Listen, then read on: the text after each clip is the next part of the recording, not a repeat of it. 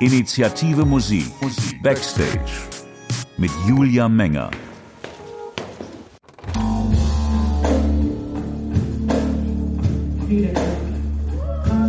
Willkommen Backstage. Wie Sie hören, heute von der Preisverleihung des Applaus. Wir schauen hinter die Kulissen dieses Spielstätten-Programmpreises, den die Initiative Musik seit 2013 organisiert und treffen Kulturstaatsministerin Professor Monika Grütters, Professor Dieter Gorni, den Aufsichtsratsvorsitzenden der Initiative Musik und Vorsitzenden der Applausjury und einige der vielen, vielen Preisträger. Der Applaus ist die Auszeichnung der Programmplanung unabhängiger Spielstätten und einer der höchst dotierten Bundeskulturpreise mit Preisgeldern von rund 1,8 Millionen Euro aus dem Haushalt der Beauftragten der Bundesregierung für Kultur und Medien, Professor Monika Grütters. Und die, hat sie uns verraten, geht selber gern und oft auf Konzerte. Also zum einen ist es so, dass ich als Privatmensch und Musikbegeisterte tatsächlich in die Clubs gehe und selten auf die Idee komme, CDs davon einzulegen. Ich brauche tatsächlich das Live-Erlebnis. Und ähm, diese Clubbetreiberinnen und Betreiber, die holen uns ja tatsächlich vom heimischen Hocker. Und äh, das Gemeinschaftserlebnis ist mindestens so viel wert wie das Kennenlernen neuer Musik. Und was ich auch toll finde, ist, dass die immer wieder jungen Musikerinnen und Musikern auch eine Chance geben, noch unbekannteren, die vielleicht zum ersten Mal auf der Bühne stehen, die diese Premieren auch brauchen für ihre Karriere. Und ähm, äh, dass es so eine Solidarität zwischen den Betreibern und den Musikern gibt, das ist einfach eine tolle Sparte und wahnsinnig sympathische Menschen. Und deshalb gibt es da so eine Grundsympathie. Das spüren die hoffentlich. Der Spielstätten-Programmpreis Applaus ist im November 2019 im Festsaal Kreuzberg zum siebten Mal vergeben worden. 378 Programme und Spielstätten, also Clubs, hatten sich beworben. Es war ein neuer Rekord und mehr als 100 Programme wurden am Ende ausgezeichnet und damit ihr qualitativ anspruchsvolles, trendsetzendes und kreatives Konzertangebot aus allen Genres der Popularmusik, also Rock, Hip-Hop, elektronische und experimentelle Musik, Jazz, improvisierte Musik, alles dabei. Auf der Bühne hatten wir die Macher von kleinen bis mittleren Clubs und Veranstaltungen, die mit ihren Live-Musikprogrammen Trends setzen. Und Professor Monika Grütters war happy. Was ich toll finde, ist erstens, dass jedes Jahr aufs Neue einfach über 100 mal X viele glückliche Clubbetreiberinnen und Clubbetreiber hier auf der Bühne stehen.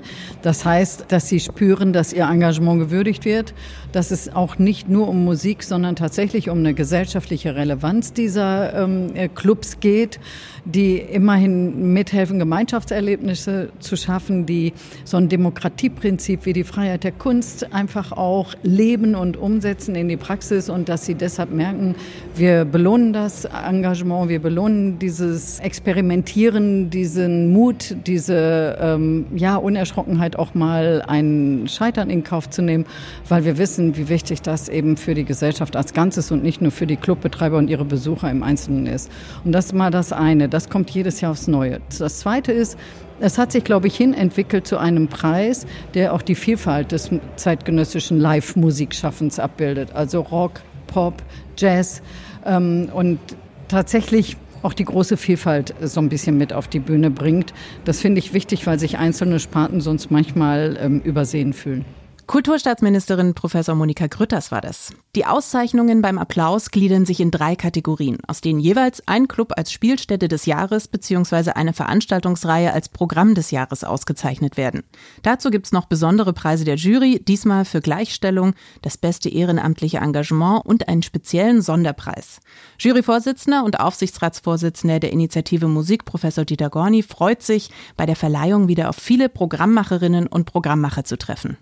Er besonderes Ereignis, weil er den gesamten Live-Sektor über die Menschen, die ihn vertreten, erfahrbar macht. Wir machen ja in dem Bereich live einige Programme, was Clubausstattung angeht, Digitalisierung von Clubs, ähm, Renovierung, Instandsetzung und ähnliches mehr. Und da geht's ja um die Häuser und die Möglichkeiten dieser Orte, Programm zu machen. Hier geht's um die Programme, um die Inhalte und vor allen Dingen um die Macher und die Macherin. Und das ist, glaube ich, ein ganz wesentlicher Punkt, weil wir immer sehr leicht über Strukturen reden und über Orte reden und diejenigen, die die füllen müssen, immer leicht außer Acht lassen. Und das ist das Besondere am Applaus. Und deshalb äh, erfreut er sich auch reger politischer äh, Nachfrage, auf der anderen Seite natürlich auch der Szene und ist deshalb ein wichtiges Ereignis im Jahresablauf der Initiative Musik. Sagt Professor Dieter Gorni, Juryvorsitzender beim Applaus. Die Preise, wie gesagt, wurden in drei Kategorien verteilt. Kategorie 3 meinte Spielstätten und Veranstalter mit einer Programmreihe mit mindestens zehn Veranstaltungen im Jahr 2018. Und dotiert ist dieser Preis mit 7500 Euro pro Gewinner. Es gab 61 Preisträger und den Hauptpreis in dieser Kategorie hat das Stage of Limits im Kuba Kultur in Münster gewonnen. Diese Veranstaltungsreihe wurde von der Jury zum Programm des Jahres gewählt. Die Preise in Kategorie 2 gingen an alle Spielstätten mit mindestens 52 Veranstaltungen pro Jahr, dotiert mit 18.000 Euro pro Club und ausgezeichnet wurden 23 Preisträgerinnen und Preisträger. Und während Dieter Gorni und Monika Grütters und ich auf der Bühne standen, die Preisträger ausgezeichnet haben und die Plaketten überreicht, war unsere Reporterin Anke Behlert backstage unterwegs und hat die Preisträgerinnen und Preisträger getroffen.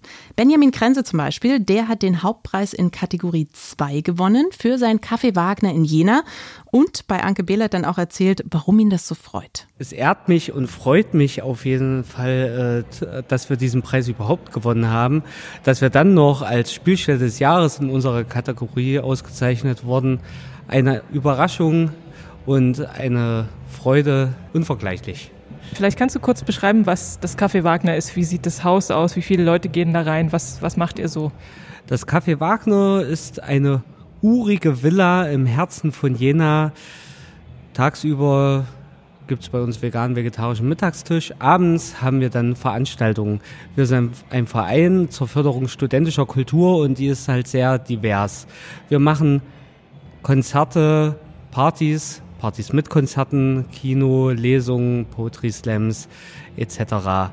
Also wir haben ein sehr breit aufgestelltes Programm und auch unsere Konzerte sind halt sehr unterschiedlich. Wir bedienen Genres aller Art, Hip-Hop, Punk, Live-Techno, Popmusik, Jazz und so weiter, ja. Ähm, und wie ist so dass äh, die Resonanz? Wie ist, äh, wie ist das Publikum so gestrickt? Also ist das dann auch eher studentisch oder kommen da auch andere Leute? Also Jena ist auf jeden Fall Studentenstadt. Das muss man so sagen. Mit einer Stadt, die 100.000 Einwohner hat und davon 30.000 Studenten, ist auf jeden Fall das Publikum in der Innenstadt äh, nachts und nach acht auf jeden Fall studentisch geprägt oder halt junge Erwachsene, die vorbeikommen, aber halt auch Menschen zwischen ihren 30er und 40er Jahren. Das kommt immer ganz darauf an, was wir gerade für ein Programm bieten und was für eine Band da ist. Du hast es gerade schon gesagt, Jena ist jetzt nicht gerade eine Großstadt. Würdest du das eher als Vorteil oder als Nachteil sehen, dass ihr jetzt vielleicht nicht in Berlin seid oder so? Mein einer Kollege aus dem Verein, der sagte immer, Jena ist als Stadt nicht so gut. Er sagte immer eher, Jena ist als Stadt beschissen, aber als Stadt mit Dorfcharakter ziemlich geil. Also ähm, es hat seine Vor- und Nachteile. Klar, äh, kann man dann manchmal ein Programm bieten, was, äh, wo man sagt, in Berlin, da äh, ist das ausverkauft und in Jena ist das gar nicht bei den Leuten auf den Schirm. Aber wir probieren es ähm, und machen und drehen uns. Und wenn wir ein Act gut finden und qualitativ gut finden, dann äh, wollen wir den auch bei uns in so schönen Abend wie möglich äh, bereiten und hoffen natürlich auch, auch wenn der in Jena noch nicht so bekannt ist, dass quasi durch das Konzert bei uns der etwas bekannter wird. Und wenn uns das ganz gut gefällt, dann das nächste Jahr kommen dann noch mehr und dann spricht sich das rum. Ja. Wie seid ihr denn jetzt überhaupt auf den Preis aufmerksam geworden? Ihr habt euch ja beworben. Äh, wie habt ihr davon gehört? Wir hatten auch schon 2017 den Applausspielstandpreis erhalten, hatten uns auch letztes Jahr wieder beworben gehabt. Da hat es leider nicht geklappt. Dies Jahr dann äh, zum Glück wieder. Und wir hatten also auch schon vor 2017 immer mal wieder beworben. Wovon, wie wir davon gehört haben, das äh, kann ich nicht sagen, weil das nicht zu meiner Zeit war. Ähm, der Laudator, fand ich, hat es vorhin ja ganz schön gesagt, dass es äh, die politische Situation in Thüringen ja jetzt nicht unbedingt einfacher macht, vielleicht so ein buntes Programm äh, zu bieten. Ähm, inwiefern ist das, hat sich das für euch bemerkbar gemacht? Hat sich das bemerkbar gemacht? Ich kann bezüglich unserer Gäste da nichts feststellen. Wir ähm, sind nun auch ein Laden, ähm, wo Leute, die den rechten Spektrum zugehörig sind oder halt dieses Sympathisieren, die machen einen weiten Bogen um uns. Und das ist auch gut so. Und das wollen wir auch in Zukunft weiter so behalten. Aber ähm, natürlich ist die politische Lage ähm, gerade jetzt in Thüringen nach dieser Landtagswahl sehr, sehr speziell. Wir wissen nicht, was auf uns zukommt, gerade mit dem Erstarken äh, des Rechtspopulismus. Und gerade in Jena oder auch in Thüringen wird von Seiten der AfD auch immer mal, gab es immer mal so kleine Anfragen bezüglich äh, linker Veranstaltungen oder Punk-Veranstaltungen. Aber ähm, wir machen so weiter wie bisher und ähm, ja. Das Café Wagner in Jena wurde ausgezeichnet als Spielstätte des Jahres in Kategorie 2. Und das war Geschäftsführer Benjamin Krense, der seinen Preis schon gefeiert hat und Kraft getankt, um sich von der aktuellen politischen Situation nicht unterkriegen zu lassen. Er nimmt 18.000 Euro mit nach Hause nach Jena und all diese Preisgelder, wie gesagt, knapp zwei Millionen Euro, kommen aus dem Haushalt der Kulturstaatsministerin. Freigegeben werden sie jedes Mal vom Bundestag. Und Frau Professor Monika Krütters hat uns dann backstage erzählt, wie man den Haushaltsausschuss davon überzeugt, jedes Jahr wieder Geld zur Verfügung zu stellen. Indem man sie bittet, mal zu so einer Preisverleihung zu kommen, damit sie sehen tatsächlich A, um wen es geht, um wie viele es geht, ähm, wie man solche Menschen mit aus der Sicht des Haushaltsausschusses vergleichsweise kleinen Summen sehr glücklich machen kann. 7.000, 18.000, 38.000, das ist für viele Betreiberinnen und Betreiber einfach wahnsinnig viel Geld. Für 38.000 hat mir gerade einer gesagt, kann ein ganzes Jahr überleben. Das ist unglaublich und deshalb haben wir das Geld, das Gesamtgeld auch aufgestockt, weil ähm, es nicht besser investiert sein könnte, finde ich. Und wir reden immer davon, dass wir die Kulturorte in der Gesellschaft stärken müssen, weil sie auch für Verständigung sorgen, weil sie der Vereinzelung entgegenwirken, weil sie eine Brückenbauerqualität haben, weil sie das ähm, grenzüberschreitende Element der Musik einfach auch leben. Und ähm, dann muss man solche Dinge wie diese Preise nicht nur ausreichen, sondern man muss das auch richtig zelebrieren und man muss ihnen zeigen, hey, das ist bei uns angekommen. Letzte kurze Frage. Was war Ihr erstes Konzert und wo? Das erste Konzert meines Lebens, mein Gott, da war ich ja noch ganz klein und in Münster. Aber ähm, als eine, die bewusst äh, solche Clubs aufgesucht hat, weiß ich noch, ich studierte in Bonn und da gab es so ähm, äh, Schumann-Klause, so, so fensterlose Clubs. Da sind wir reingegangen, da hat man sich gewundert, dass so eher, äh, ja, halbwegs bürgerliche Kunstgeschichte-Studentinnen wie ich da äh, mitkamen. Aber ähm, ich werde auch nie vergessen, wie ich zum allerersten Mal in den Club Quasimodo gegangen bin. Das war, als es noch die Mauer gab und unterm Delphi einfach äh, dieser Club mindestens genauso berühmt war wie das Kino da drüber. Und das habe ich seitdem immer wieder, wirklich immer wieder auch aufgesucht. Das ist äh, für mich so ein Stückchen ähm, Erfahrungsheimat auch mit dieser Art Musik. Und das Quasimodo, das hat den Hauptpreis in Kategorie 1 gewonnen. Kategorie 1 beim Applaus alle Spielstätten mit mindestens 104 Veranstaltungen pro Jahr, dotiert mit 38.000 Euro und insgesamt gab es 23 Preisträger. Das Quasimodo in Berlin wird geleitet von Fee Schlenstedt und sie hat das Quasimodo, das es seit den 60ern gibt, recht neu übernommen und aktuell noch mit einigen Problemen zu kämpfen, wie sie uns erzählt hat.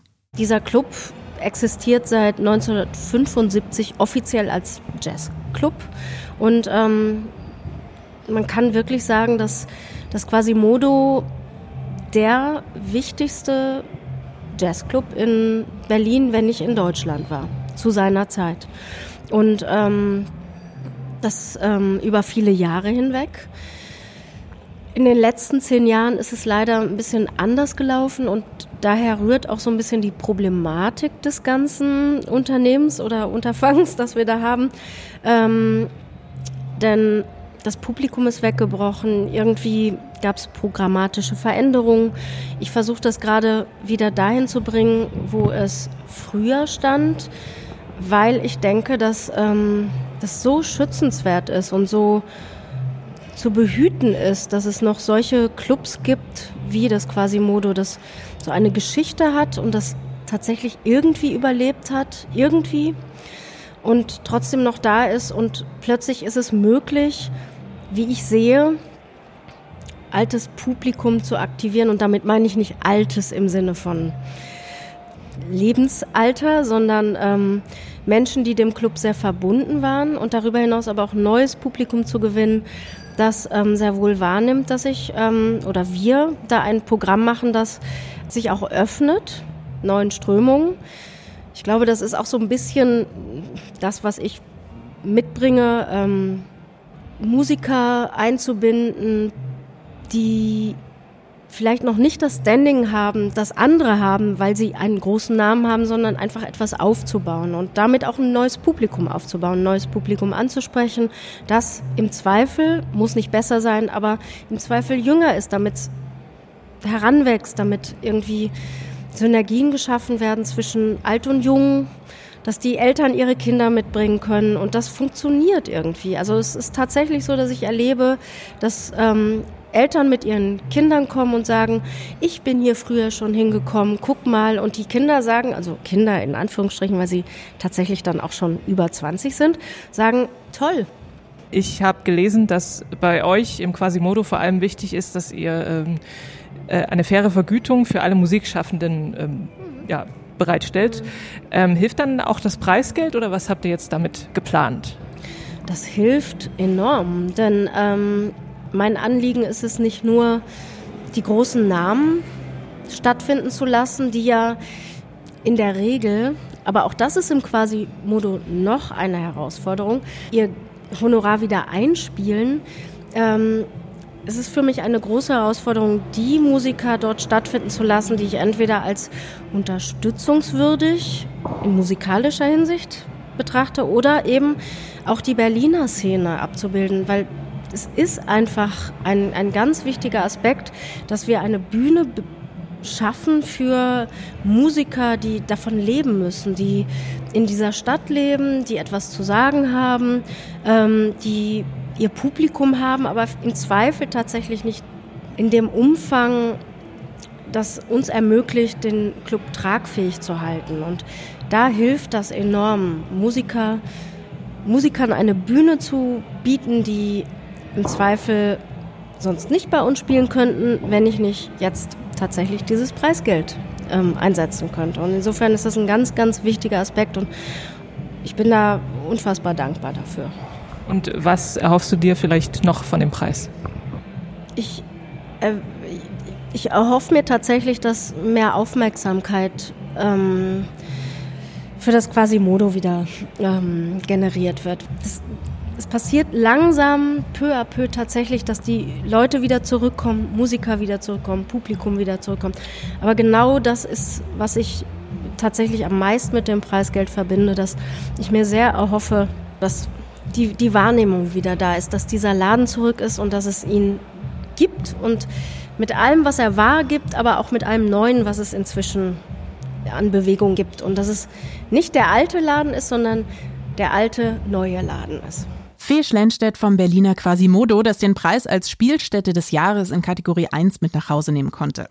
Bei so einer Preisverleihung wird nicht nur gefeiert, der Applaus ist ein wichtiges Branchentreffen, bei dem sich die Clubs und Veranstalter über ihre jeweiligen Sorgen und Probleme austauschen können.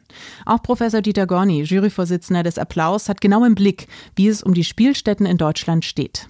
Ich glaube, von der Nachfrage her gut, von der Struktur, von der Absicherung, von äh, den, den, den Rahmenbedingungen dort, wo sie sitzen, eher kritischer. Wir haben das hier gerade auch in Berlin, dass dann bedingt durch, durch Strukturwechseln in der Anwohnerschaft und ähnliches mehr diese Art von Kultur oft im Sinne von ich will mehr Ruhe hinterfragt wird, was natürlich gefährlich ist und äh, am Ende Kultur abwirkt. Äh, es ist nicht unwidersprochen, nicht bei solchen Events, da ist es unwidersprochen, aber in der täglichen Praxis. Und hier muss glaube ich, Stadt helfen, damit da äh, nicht ja, am Ende Clubs und Spielstätten Gentrifizierungsopfer werden. Das darf nicht sein, denn sonst nutzen alle Postulate bezüglich der Bedeutung dieser Kultur relativ wenig. So viel zur Stadt. Auf dem Land, sagt Professor Dieter Gorni weiter, gibt es ganz andere Probleme. Sie haben größere Strecken im ländlichen Raum zu bewältigen. Das ist aber auf der anderen Seite auch eine Chance für, für so Spielstätten, weil sie halt Oberzentren werden können. Ähm, natürlich haben sie da vielleicht nicht diese typisch urbanen Probleme, was Lärmbelästigung und ähnliches angeht. Das spricht für solche Lagen. Ähm, aber am Ende geht es immer um die nicht nur inhaltliche, sondern auch strukturelle Akzeptanz und um Menschen, die sagen, ich schütze das und stütze das, weil ich das gerade im ländlichen Raum als Fixpunkte brauche, um, es geht ja oft um eine und meistens eine jüngere Zielgruppe, hier auch Angebote zu machen, die mehr sind als nur nichts gegen Tanzen, Tanzen, aber auf der anderen Seite eben auch Kultur transportieren. Man sollte auch den urbanen Raum und den ländlichen Raum als ein Ganzes sehen mit den spezifischen Voraussetzungen, die auch nicht gegeneinander ausspielen. Aufsichtsratsvorsitzender der Initiative Musik und Vorsitzender der Applausjury, Professor Dieter Gorni. Neben den Auszeichnungen in den einzelnen Kategorien vergibt die Jury auch jedes Jahr spezielle zusätzliche Preise. Diesmal waren das der Preis für Gleichstellung, der Preis fürs beste ehrenamtliche Engagement und der Sonderpreis der Jury. Alle drei Preise sind dotiert mit 5000 Euro und Anke Behlert, unsere Reporterin, hat backstage den ersten Preisträger getroffen. Initiative Musik. Backstage. Jetzt sitzt mir Manfred Rehm gegenüber vom Birdland Jazz Club in Neuburg. Das ist eine Kleinstadt in der Nähe von Ingolstadt. Und äh, Sie haben gerade den Preis für das beste ehrenamtliche Engagement gewonnen. Deswegen sage ich erstmal herzlichen Glückwunsch. Vielen Dank, herzlichen Dank. Ich glaube, man kann mit Fug und Recht behaupten, dass Sie einen langen Atem haben, denn das Birdland gibt es schon seit über 60 Jahren den Club bzw. den Verein und Sie haben den damals mitbegründet, ist es richtig? Ja, das stimmt. Wir haben 58 den Club gegründet und äh, waren vorher Radiohörer, haben uns für Jazz interessiert und wollten dann äh, durch die Clubgründung äh, eine Band formieren und vor allen Dingen große Konzerte in, den, äh, in München besuchen. Und das war über die Organisation Jazz Club dann leichter wie für Einzelpersonen. Ähm, jetzt haben Sie ja nicht zum ersten Mal hier einen Preis gewonnen, also eine Applausauszeichnung bekommen.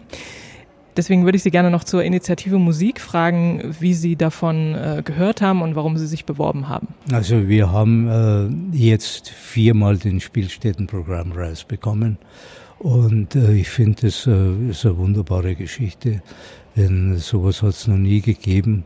Ich habe fast mehr als 50 Jahre nie irgendwo was bekommen, außer von Sponsoren oder von der, von der Kommune. Und hat das für Sie schon irgendwie was gebracht? Also ist da, sind Sie dadurch bekannter geworden? Also wenn Sie jetzt schon sozusagen viermal gewonnen haben, können Sie ja vielleicht auch schon sagen, ja, danach waren ganz viele Artikel in der Zeitung oder so. Ja, das haben wir sowieso. Aber äh, die äh, Geschichte ist äh, sehr hilfreich, weil die finanziellen äh, Mittel natürlich sehr begrenzt sind und wir haben äh, mit den vorhergehenden Preisen immer äh, Musiker gefördert, die von der Qualität her hochwertig sind, aber den Bekanntheitsgrad noch nicht so haben, dass großes Publikum ziehen und durch diese, durch diese Zuwendung ist natürlich sowas möglich. Was haben Sie jetzt mit dem aktuellen Preisgeld vor? Schon konkrete Pläne? Es sind konkrete Pläne vorhanden, ja. Und vor allen Dingen, wir feiern äh, oder veranstalten das nächste Jahr äh, das zehnte Birdland Radio Jazz Festival in Kooperation mit dem Bayerischen Rundfunk. Und da werden wir einige Künstler engagieren aus dem europäischen Raum, die dann in diesem Festival mit diesen finanziellen Mitteln äh, bezahlt werden. Sie haben, bekommen ja den Preis für das beste ehrenamtliche Engagement, beziehungsweise haben den bekommen. Das heißt, Sie machen das nicht hauptberuflich, beziehungsweise haben es nicht hauptberuflich gemacht. Ich nehme an, mittlerweile sind Sie wahrscheinlich im Ruhestand, aber was ist, womit haben Sie denn Ihr Geld verdient? Ja, ich war äh, Vermessungsingenieur von meinem Beruf her, habe aber da schon immer nebenbei äh, meine Freizeit mit Jazz verbracht und mit der Organisation für Konzerte. Und vielleicht können Sie das Birdland, wie es jetzt in der aktuellen Form ist, kurz beschreiben. Wie viele Leute passen da rein? Was ist das für ein Gebäude? Wie kann man sich das vorstellen? Also unser jetziger Clubraum, das äh, Birdland in der ehemaligen Hofapotheke in der Altstadt Neuburgs, ist ein Gewölbekeller aus dem 15. Jahrhundert und erfasst etwa 100 Leute, also 100 Zuschauer. Und äh, von der Anzahl der Konzerte her veranstalten wir Wochenenden, Freitag, Samstag. Was mich noch interessiert, wie haben Sie das gemacht, den Laden so lange am Leben zu erhalten? Es ist ja nicht so einfach gewesen wahrscheinlich, oder? Es war ein harter Weg. In der Provinz äh, hat man nicht so viele Jazzfans.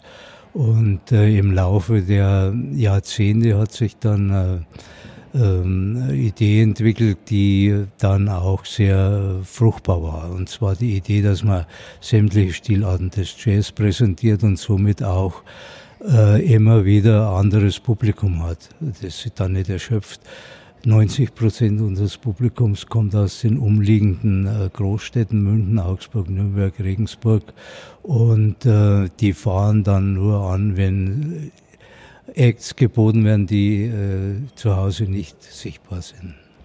Also würden Sie sagen, das war auf jeden Fall so eine Art Meilenstein, die Entscheidung, das so zu machen. Äh, gab es vielleicht noch irgendwelche Entscheidungen, wo Sie rückblickend sagen, das hat uns damals geholfen und deswegen gibt es uns heute noch, oder? Ja, die Vielfalt des Jazz zu präsentieren und vor allen Dingen in der hohen Qualität, in der Zuverlässigkeit, dass man, wenn man auch einmal anfährt und nicht genau weiß, was los ist, dass dann keine enttäuschten Gesichter gibt.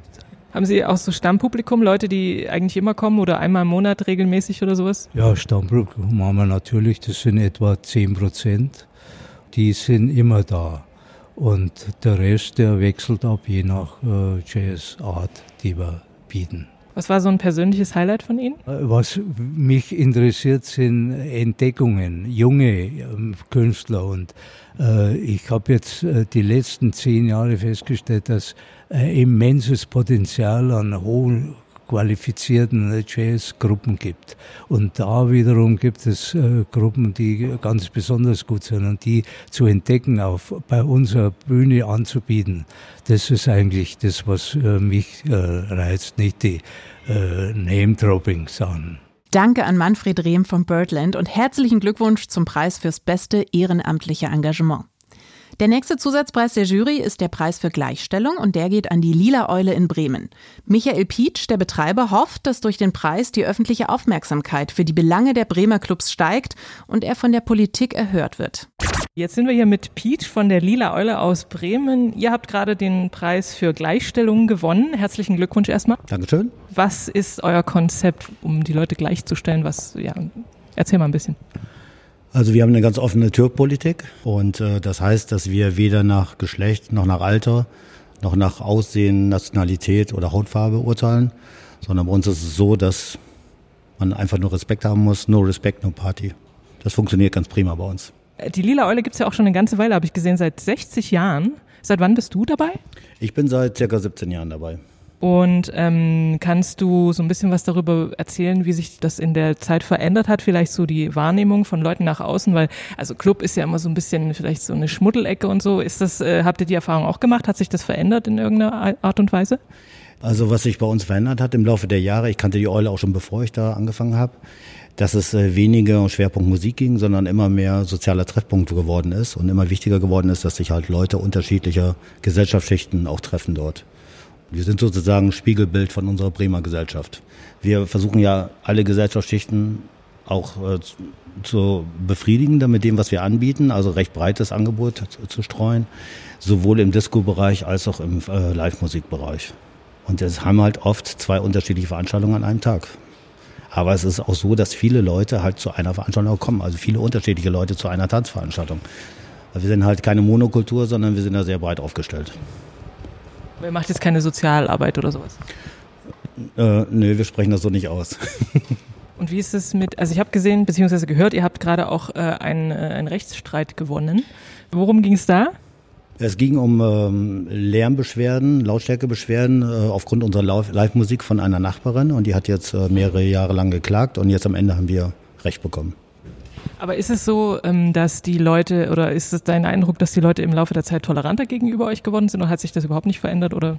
Das hat sich eigentlich überhaupt nicht verändert. Also die Probleme, die wir haben, die hatten sie auch schon vor 50, 60 Jahren.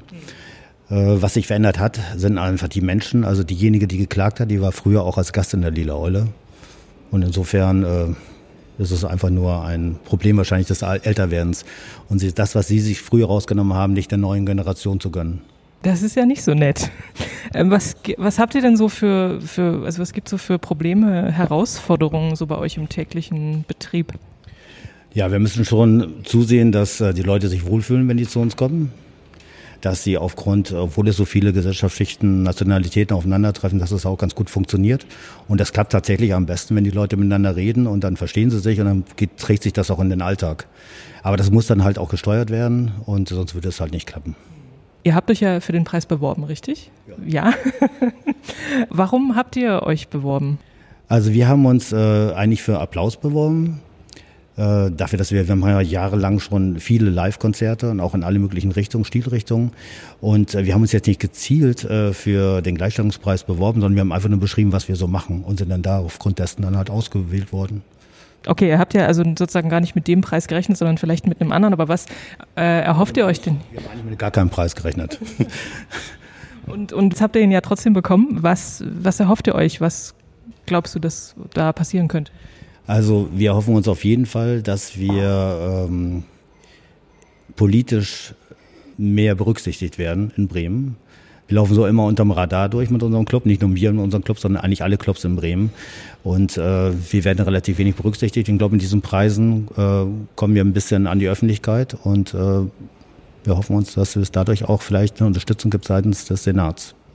Was meinst du genau, ihr werdet nicht berücksichtigt, finanziell oder in welcher Hinsicht? Ja, finanziell sowieso nicht. Äh, auch sonst, wir haben keinen Einfluss auf irgendwie, äh, sei es Radio, Werbung, äh, öffentliche Flächen, wo wir auch mal sein müssten oder wo wir auch vertreten sein müssten. Wir werden als äh, Veranstaltungsvergnügungsstätte äh, gar nicht richtig wahrgenommen. Das war früher mal so in Bremen, auch gerade unser Viertel, was wir auch mitgeprägt haben, aber das ist leider nicht mehr der Fall. Und das soll sich bitte ändern? Das soll sich auf jeden Fall wieder ändern, weil wir einen ganz wichtigen gesellschaftlichen, sozialen Aspekte einfach erfüllen, was andere halt nicht erfüllen. Und das ist so ein Treffpunkt, wie wir sind, wie wir sind, in Bremen einfach ganz wichtig.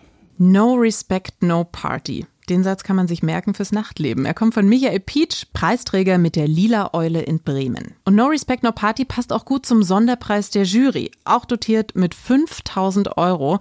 Der Preisträger auch bei Reporterin Anke Behlert. Jetzt hat hier an unserem kleinen Interviewtisch Ron Paustian Platz genommen von der Initiative Inklusion muss laut sein. Und ihr habt den Sonderpreis der Jury gewonnen. Deswegen erstmal herzlichsten Glückwunsch. Äh, vielleicht kannst du uns erzählen, was ihr eigentlich genau macht bei der Initiative Inklusion muss laut sein. Oh, das, äh, dann nehme ich mal den kleinsten Nenner.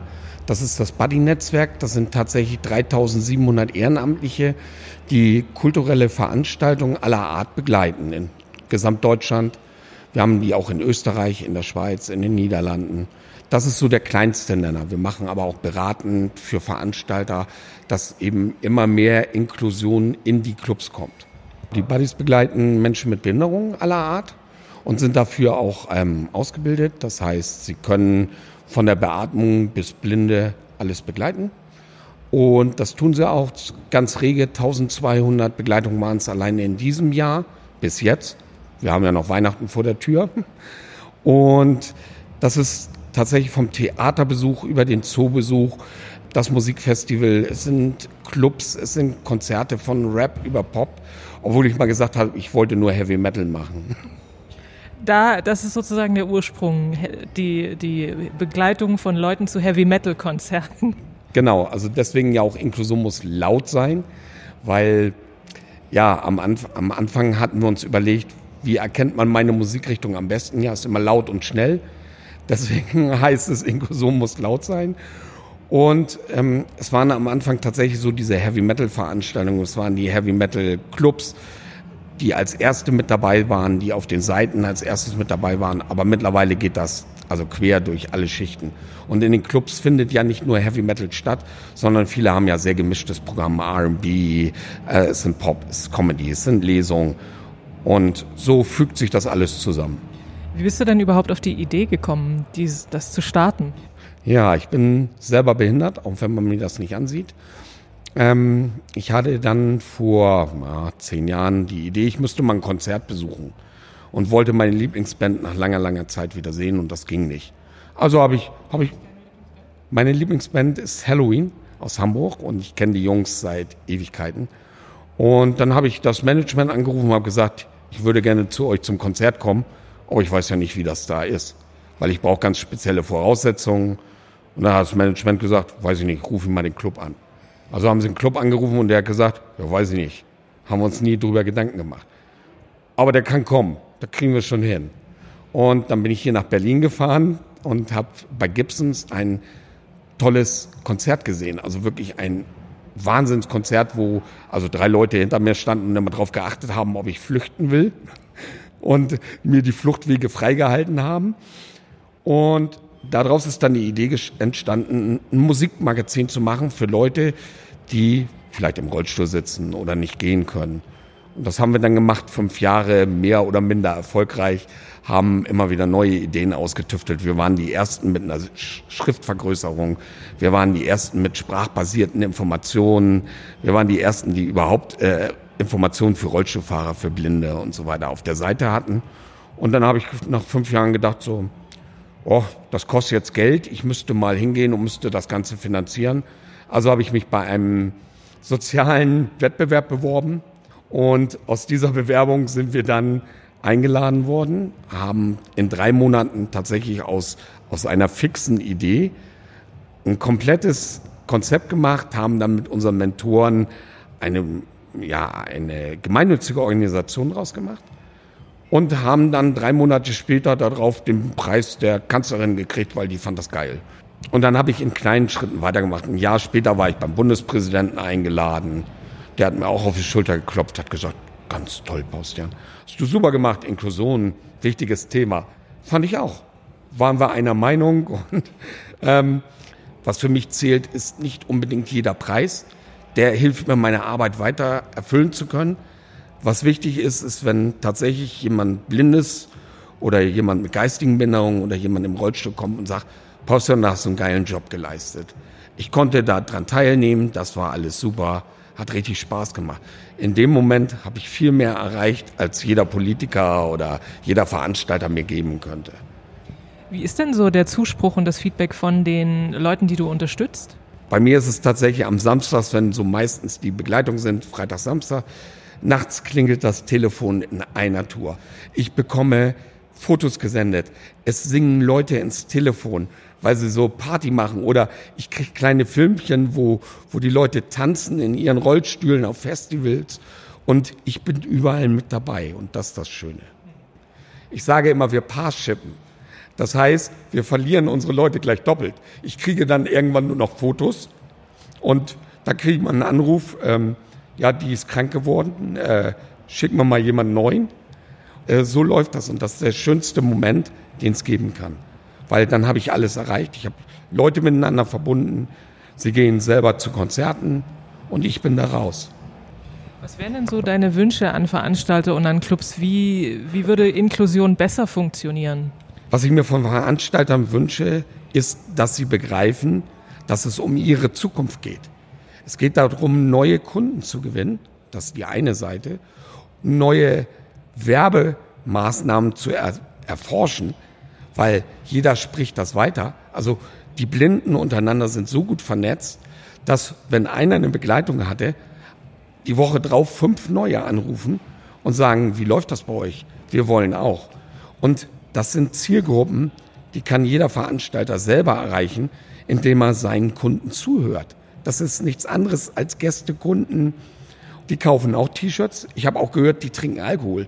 Behinderte trinken Alkohol. Schlimm. Ähm, aber es ist so, das sind eigentlich ganz normale Partygäste, es sind ganz normale Konzertbesucher, Theaterbesucher. Es sind, und wenn das in die Köpfe reingeht und der, die Veranstalter mir sagen, brauchen wir nicht, haben wir auf unserer Seite oder können wir selber leisten oder haben wir schon dran gedacht, dann gehe ich in Rente.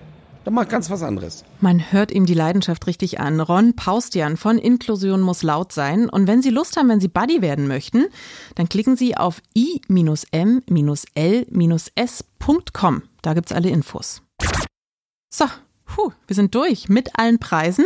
Und Professor Dieter Gorni zieht nach dem siebten Applaus Bilanz. Ich glaube, man kann, wenn man rückschaut, sagen, der Preis hinterlässt Spuren was die Clubszene in den Städten und in den Regionen angeht, bemerkte Spuren, aber er zeichnet eben auch immer deutlicher von Jahr zu Jahr ein Bild, wie wichtig diese Städten sind, diese Programme und damit auch die Kulturmacherinnen und Macher und wie nötig es ist, eigentlich über den Applaus hinaus, zu stützen, zu helfen, damit diese Form von Kultur auch gemacht werden kann. Das ist ja hier mit Betreibern zu tun haben, die nicht zum normalen, subventionierten Kontext gehören, sondern sich verstärkt auch um ihre ökonomischen Rahmenbedingungen kümmern müssen, gerade weil sie es schwer haben am Markt und auch wollen es schwer zu haben am Markt. Und das ist, glaube ich, ein ganz wichtiger Punkt, dass man sich immer wieder klar macht, wir müssen dieses Bild immer deutlicher machen äh, und uns nicht darauf einlassen, dass es mit dem Applaus genug ist. Aber auf der anderen Seite hat der Applaus in diesen Jahren gezeigt, dass er ein wichtiger Anfang ist, weil er ja doch deutlich wahrgenommen wird und dadurch auch Impulse setzen kann, aus denen sich dann hoffentlich Schritt für Schritt auch mehr an Verantwortlichkeit und am Ende geht es auch immer um Mittel, um Geld, mehr Geldfluss aus den Ländern, aus den Städten äh, in diese Richtung Clubs und Programme und vor allen Dingen Macherinnen und Macher bewegt. Professor Dieter Gorni aus der Jury des Applaus. Und jetzt ist Backstage auch schon alles wieder abgebaut. Der Sekt ist getrunken, die Plaketten verteilt und Sie gehen jetzt bitte in einen Club Ihrer Wahl und supporten diese großartigen Leute. Ich bin Julia Menger, sagt Tschüss und nehme Reporterin Anke Behlert gleich mit. Danke, dass sie die Interviews geführt hat, mir ein bisschen Arbeit abgenommen hat, während ich auf der Bühne stand. Ein besonderer Dank an Ines Weißbach, die die Redaktion für diese Podcast-Folge übernommen hat. Das war Episode 8 des Backstage Podcastes. Alle anderen gibt's auf initiative-musik.de. Bis zum nächsten Mal. Initiative Musik Backstage. Moderation Julia Menger. Konzept und Projektmanagement Jens Quandt und Michael Wallis. Audiodesign und Produktion Jens Quandt. Coverdesign Christina Wedel. Initiative Musik Backstage ist eine Produktion der Initiative Musik G GmbH Gefördert durch die Beauftragte der Bundesregierung für Kultur und Medien BKM. Weitere Informationen unter initiative-musik.de